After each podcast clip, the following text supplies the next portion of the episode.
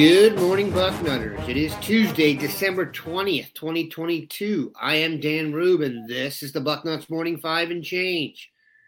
You may be expecting to see 24 7 Sports Director of Recruiting Steve Wiltfong here. He is in transit to the headquarters of the massive 24 7 Sports operation. He is headed down there for National Signing Day coverage National Signing Day is tomorrow. We have the Dean of Ohio State Recruiting here today to guide us through. Bill, how goes it? Going well. We, uh, as you mentioned, Dan, we're on the eve of National Signing Day. Um, I think by now, yeah, uh, this is the sixth, believe it or not, the sixth National Signing Day or first day of the early signing period time kind of flies. You know, yeah, I, I didn't realize it's now been six years since the early signing period has begun. And I will say it's probably not the epic site crashing experience that it was for us uh, years ago. For example, when Terrell Pryor announced on signing day that he wasn't ready to sign yet, and our site went right into the crapper things have changed. The schedule has changed and been more spread out, but it is a big day and a lot is going to be happening. We are a full service Buckeyes podcast here, so we have to bring you all the news and the most relevant news of the past week or so was the decommitment of Dylan Raiola, the number one player in the class of 2024. Kind of ironic that Ohio State got a commitment from the number one receiver in the class of 2024, number two overall player, Jeremiah Smith out of Florida. And then almost momentarily, it felt like Dylan Raiola was gone. Very heavy vibes that he will be flipping to Nebraska. He has some familial hook to that. Of course, his father, Dom Raiola, played center at Nebraska and in the NFL for, I think, about a decade. Your thoughts, put that in context now that you've had a few days. Ohio State added a player in the 2023 class and Lincoln Kienholz in the interim, another quarterback, but they're not going to get a quarterback rated higher than Dom Raiola, considering he's rated number one and number one in the class. Talk us off the ledge, William. Well, first of all, uh, speaking of off the ledge, glad you led into this with that. Um, people were even more on the ledge because they were worried about what does this do by the person you also mentioned, Dan, Jeremiah Smith. You know, does this impact his commitment? As you mentioned, he committed uh, right before Raiola decommitted, and uh, immediately uh, the questions I was getting was, what's this do with Jeremiah? Well, the answer is nothing. He's still committed to Ohio State. I checked with uh, sources in Florida that uh, know Jeremiah well. They said it does not impact his decision. He's still committed to Ohio State. You know, basically, I told, don't worry about it. it, it it's not going to impact his decision. He knows Ohio State is going to have a good quarterback. Um, their recruiting of quarterbacks speaks for itself. It, it's going to there's going to be a good quarterback, it, not Raiola, but somebody else. You know, uh, every time uh, somebody decommits, the Ohio State finds a very very good replacement, and there's going to happen at quarterback eventually.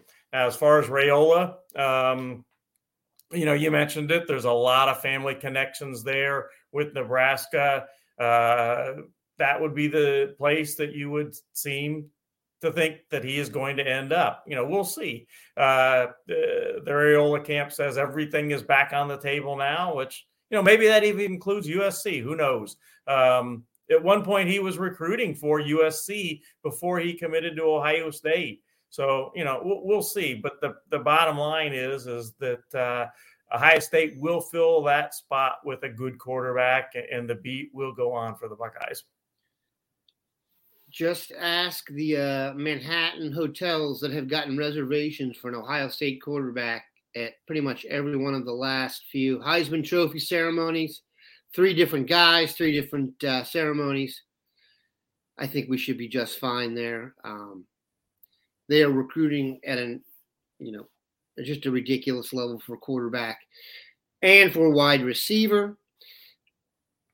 That brings us to National Signing Day, which is tomorrow. And Bill, we addressed this briefly before we got started. It's not what it used to be in terms of the be all end all site crashing event, but what can we expect to happen tomorrow?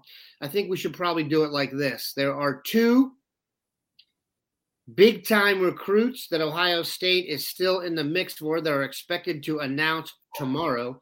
Both defensive ends, Damon Wilson and Mateo Uiagalelei.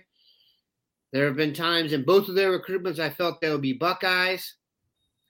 I can't guarantee this is one of those times. They've got some other transfer possibilities of guys we can discuss later in the show. But let's talk about what you expect for tomorrow, kind of events wise. Um, let's talk about Damon Wilson and Mateo Uiagalelei.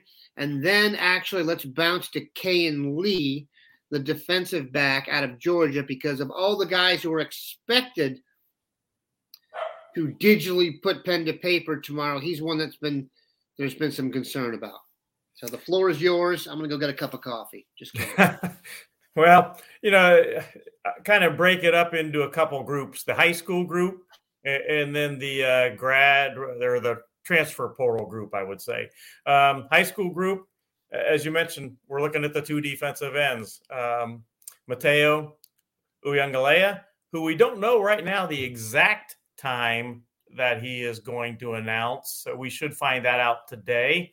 Um, but you know, I look at his, and actually, I look at both of these guys, Damon Wilson, the other one. Damon Wilson is announcing at three o'clock tomorrow on on uh, Wednesday. Um, I look at as as Ohio State or one other school in both cases. Uh, I've said for a long time since he made his official visit back at the beginning of September that Damon Wilson is going to end up at Ohio State or Georgia. The question all along has been which of the two, and we still don't definitively know that. You know, you look at the crystal ball for Damon Wilson, and there aren't any Georgia picks in there, at least as of uh, tiny bit ago when I looked. There weren't any Georgia picks in there. Uh, everybody feels like he's trending to Georgia, yet nobody has gone out on a limb and picked Georgia in the crystal ball uh, which is kind of interesting. Um, uh, Uiagalelei, he uh, he does not have any crystal ball picks at all right now. Um, I think it comes down to Ohio State or USC for him. Uh, he has a final three that also includes Oregon, and some people feel maybe he'll end up there. My gut feeling is no, it's going to be Ohio State or USC for Uiagalelei. And I will say that uh, some people familiar with Mateo um, uh, feel like that that might be trending a bit to USC at this point. Uh, perhaps that makes a little sense. You know, he is a West Coast guy. Um, he's got a brother. We all know DJ, and there's been a lot of talk that DJ is going to end up at UCLA or Oregon. Interesting. Uh, I still don't think Mateo ends up at Oregon, most likely. I think he ends up, like I said, USC or Ohio State. But wouldn't it be interesting if uh, if Mateo is at USC and DJ is at UCLA? You know, that would be kind of an interesting situation. But in any event, I think both of those guys, it's Ohio State or one other school, and we'll see what happens tomorrow. Um, then you've got the transfer portal guys one of which is also announcing tomorrow. Offensive lineman Johnny Cornelius from New York uh, via Rhode Island, University of Rhode Island or Rhode Island University. I'm not that familiar with Rhode Island. Yeah, I don't know exactly which way that one goes, but Rhode Island. Another uh, hotbed of recruiting. Yes. Uh, but he uh, is from originally from Stepinac, New York, and he is going to announce his decision at 6 p.m. tomorrow. He has made official visits uh, to Ohio State, um, as well as Tennessee. He also has been to uh, Nebraska and Oregon. Pretty wide open. He has not shown his cards at all of which way he is leaning, but we'll find out at six o'clock tomorrow who he picks. And obviously, you know, that's been a hot topic of Ohio State needs to get an offensive lineman that can play right away.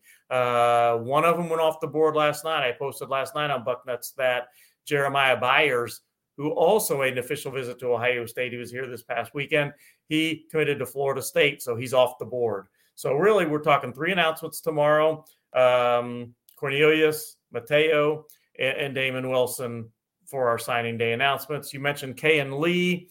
Um, at one point, everybody had him going to Auburn. one point recently, High State has fought that back some. But an interesting development last night uh, was that uh, Zach Etheridge, who was on the previous Auburn staff and who I mentioned weeks ago was a key player in this, he was the secondary coach on the Auburn staff he had been recruiting to flip Kayin Lee. And uh, Hugh Freeze announced last night that he will uh, keep Zach Etheridge on his staff. So that brings a little more intrigue to what Kayin Lee is going to do tomorrow. He's going to sign with somebody.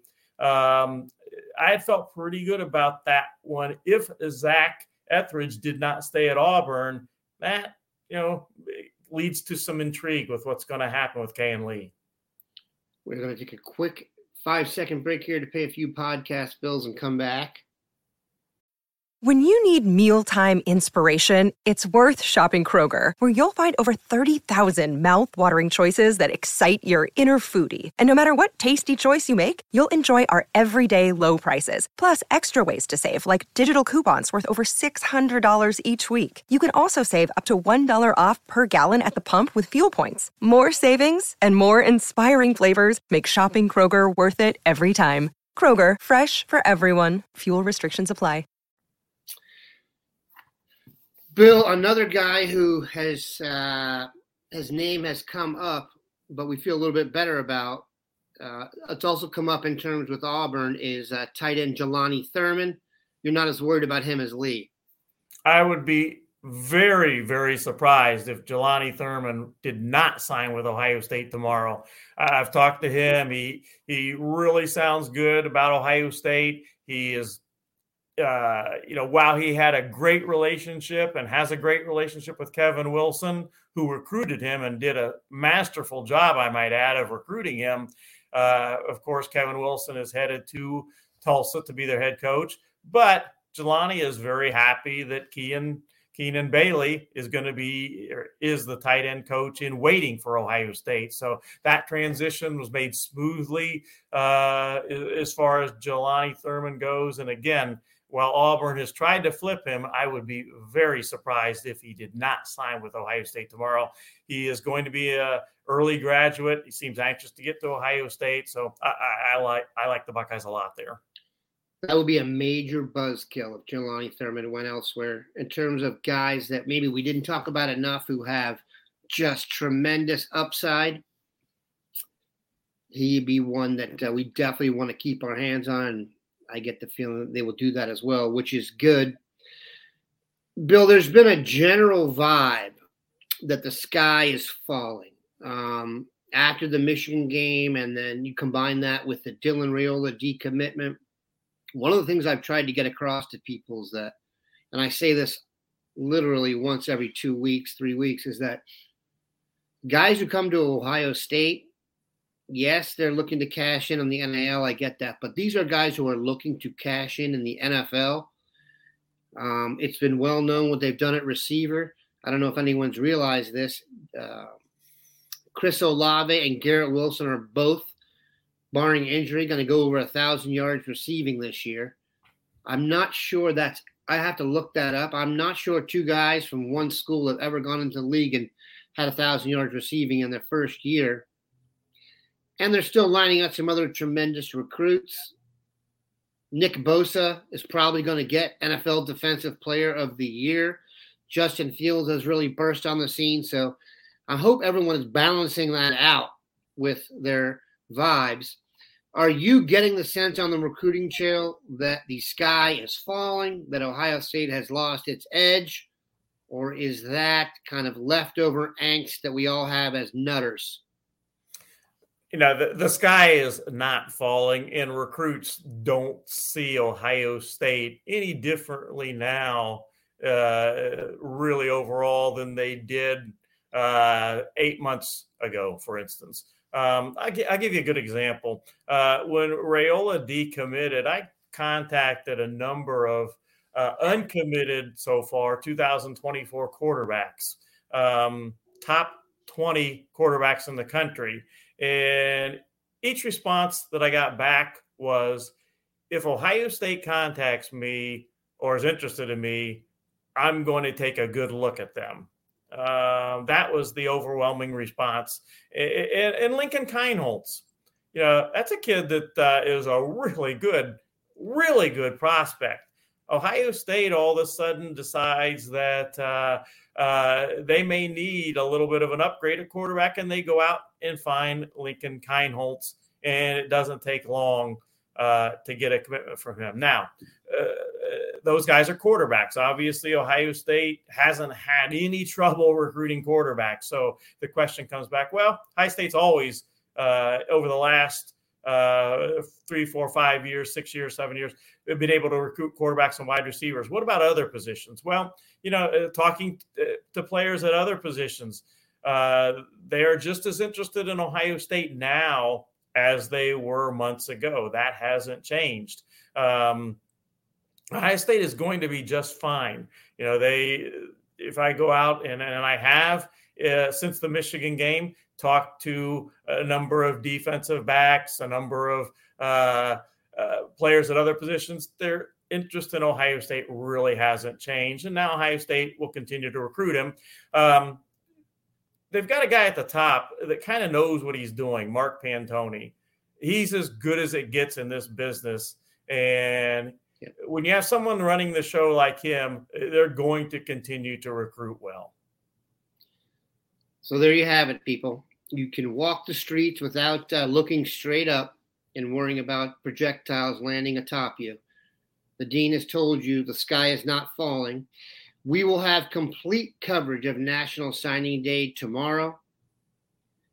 You could probably get on here at about 6 a.m. and start soaking in all the coverage. We'll have reports on all the guys Ohio State got, in depth uh, reviews of them from all of our best experts. It'll also be 24 7 sports. We'll have live broadcasting all day on their YouTube channel out of our headquarters in Nashville, Tennessee. So it will be wall to wall coverage of National Signing Day.